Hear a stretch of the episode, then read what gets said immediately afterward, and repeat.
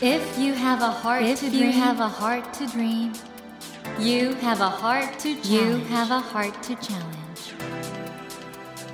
take that Take challenge that challenge and realize, and realize your dream. Your dream. Dream Dream Heart. ドリームハート政教新聞がお送りします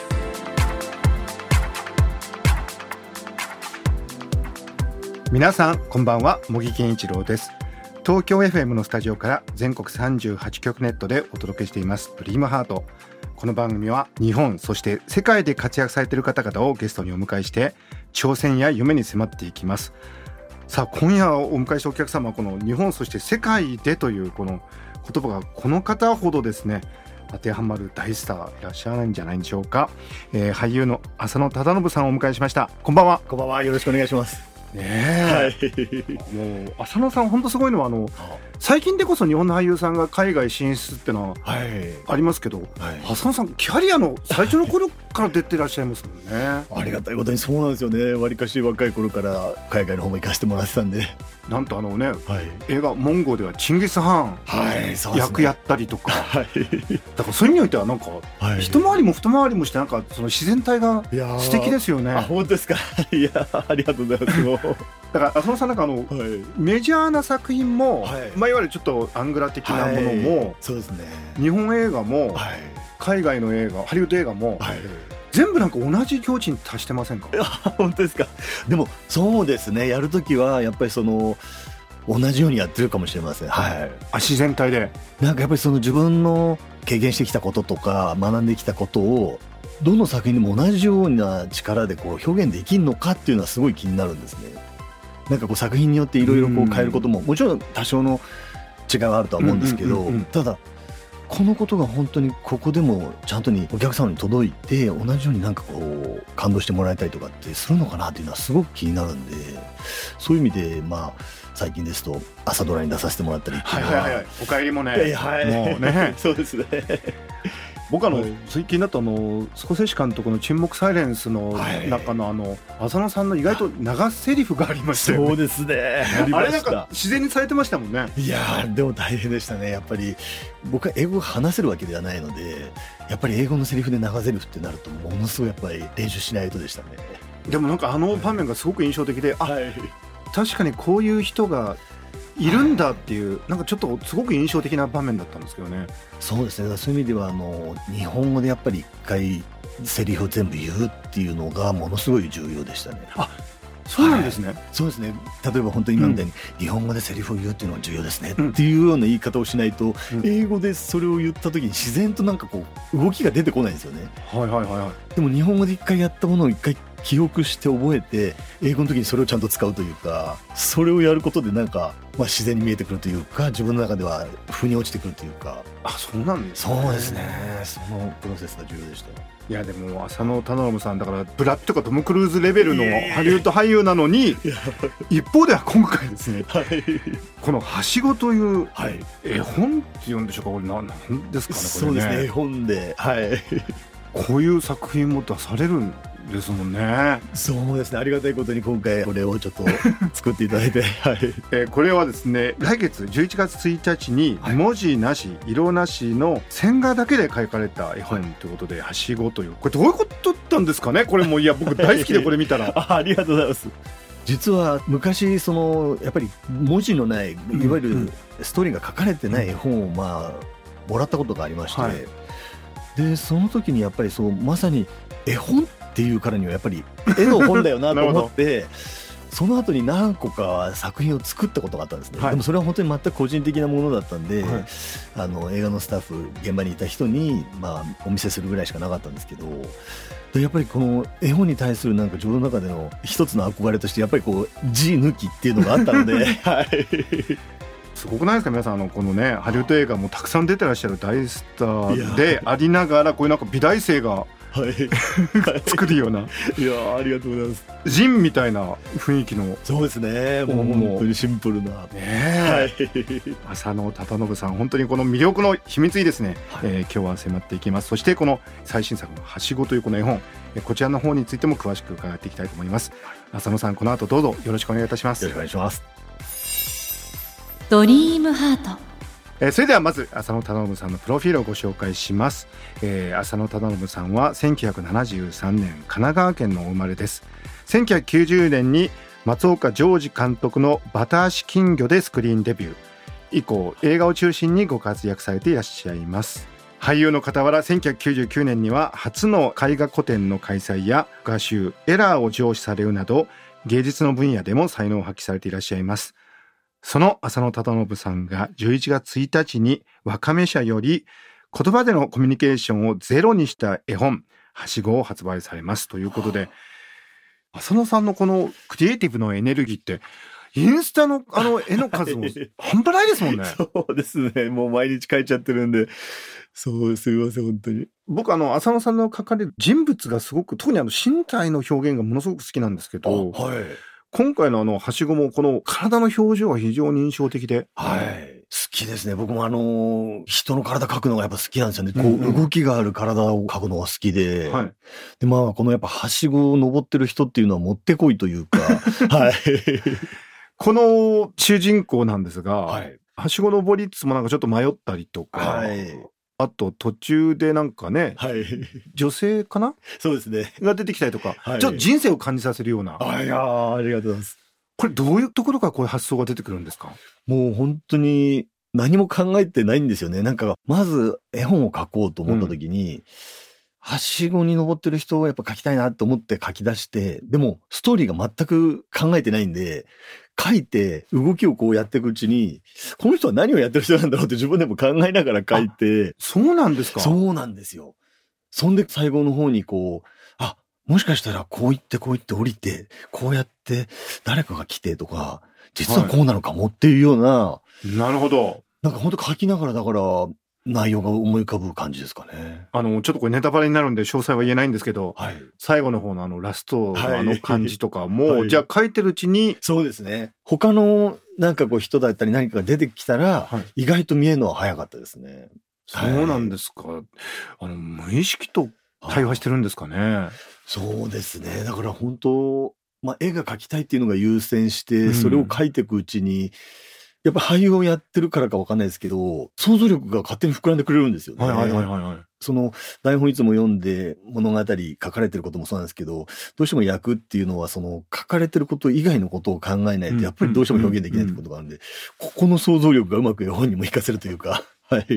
あの、浅野さん、某公共放送のファミリーヒストリーで、はいあの、実は北欧系のそうですね。アメリカの方が、はいまあ、先祖にいらして、そうですね。で、お母様はすごく自由な方だっはい。たと。そうですね。本当に。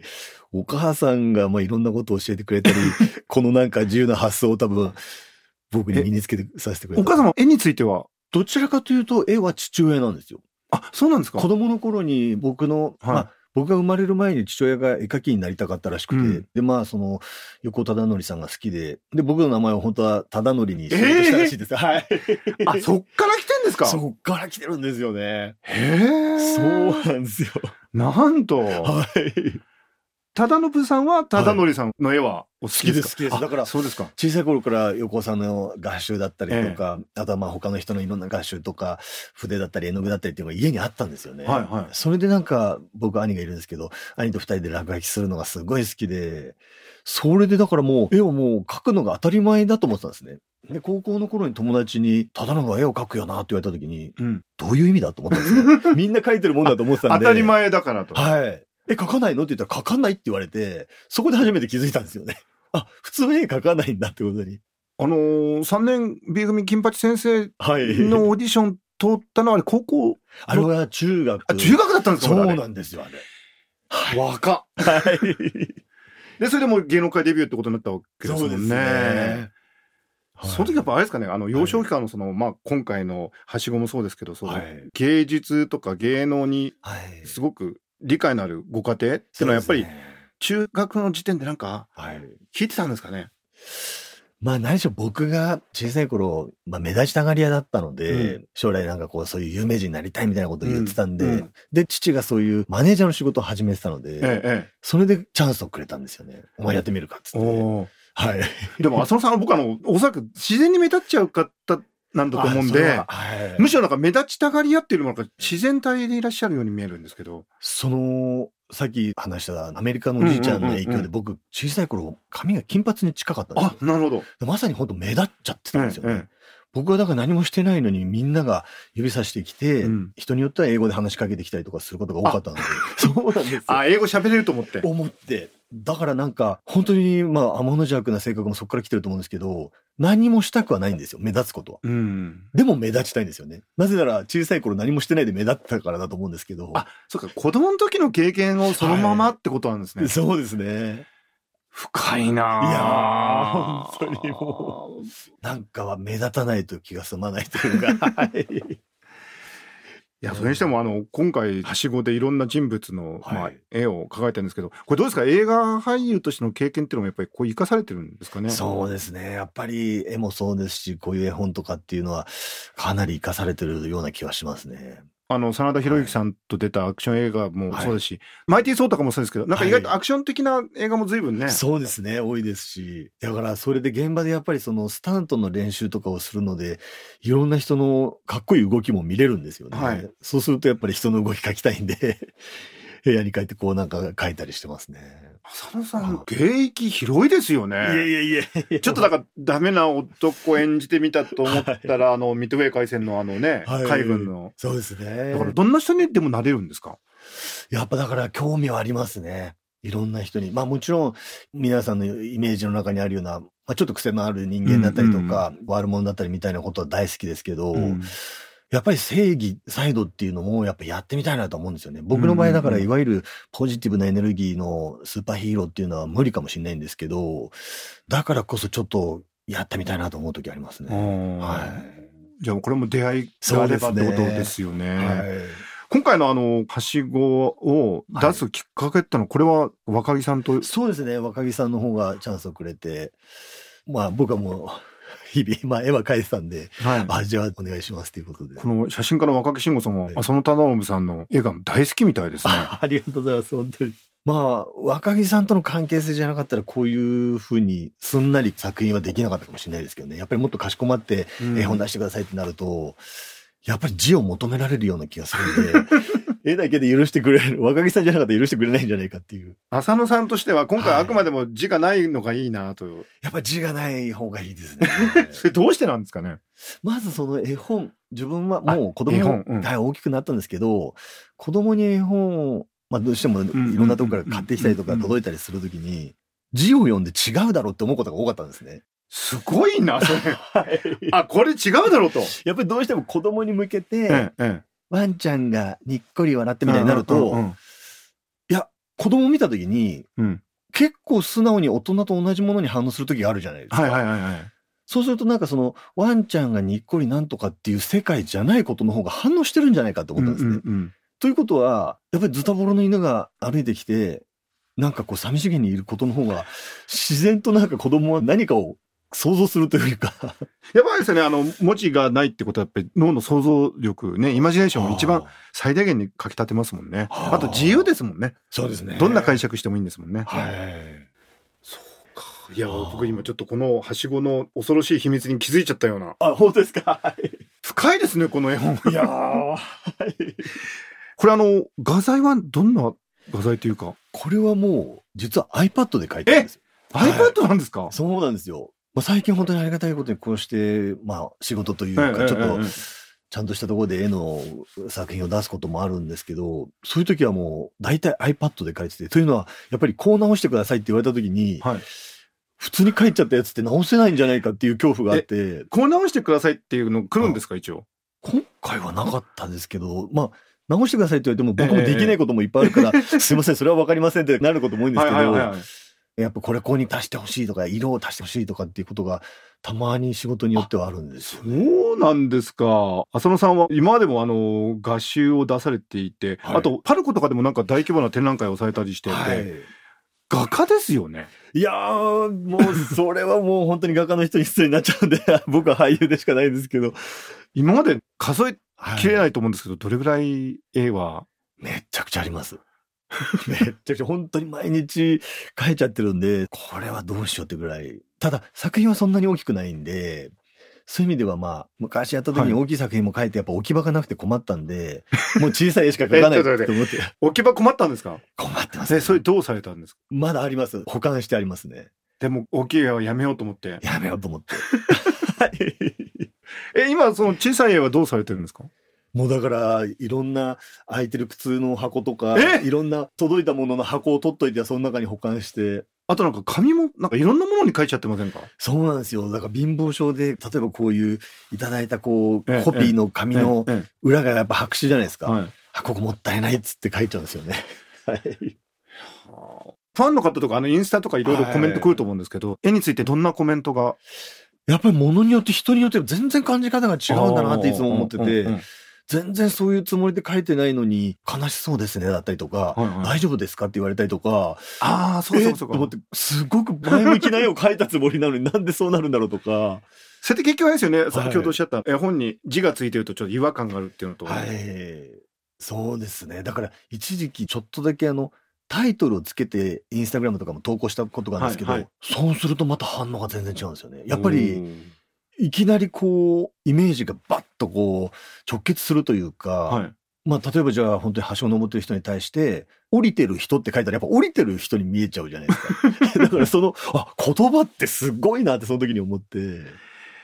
なるほど。はい。もう画家として大活躍なんですけど、その俳優業もすごくて、今度ハリウッドの新作ドラマ、将軍、はい。そうですね。浅野さんが演じられているのは、藪重かしぎという役だそうですけども、これは？完全にアメリカサイドの制作、そうですね。どういう感じの役になりますか？まあ、やっぱり、ちょっと癖のあるやつですね。まあ、自分の好きなタイプの、やっぱりこっちですよね、僕はっていう。は いこれ本当に我々としては楽しみなんですけど、はいバンドもやってらっしゃるし、はい。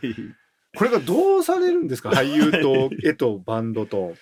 いやー、だから、まあコロナっていうのがやっぱりものすごい大きななんか、まあでも僕だけじゃないと思うんですけど、ある種のターニングポイントだったりってことになってると思うんですけど、あの時にやっぱ全部を休んだんですね。うん俳優も今までは偶然以外で休むことってなかったんですけど、もう本当に休むって思って1年ぐらいは、絵は描いてましたけど、うんもうバンドも俳優もやらなかったんで、そしたらやっぱり我に返りましたね。俳優はまあ今もうまたやってますけど、バンドにおいてはだから、これやる必要あんのかなってなって。そうか。はだから、いいろんな本質が今見えてきてるそうですね状況なんですかね。年齢もあると思うんですけど、子供も本当に成人した時に、いきなり我に返って、あれ？これ今までやってきたことって、この先俺はやる必要があるのかなってなって、余計に絵描いてる時間が増えちゃうというか。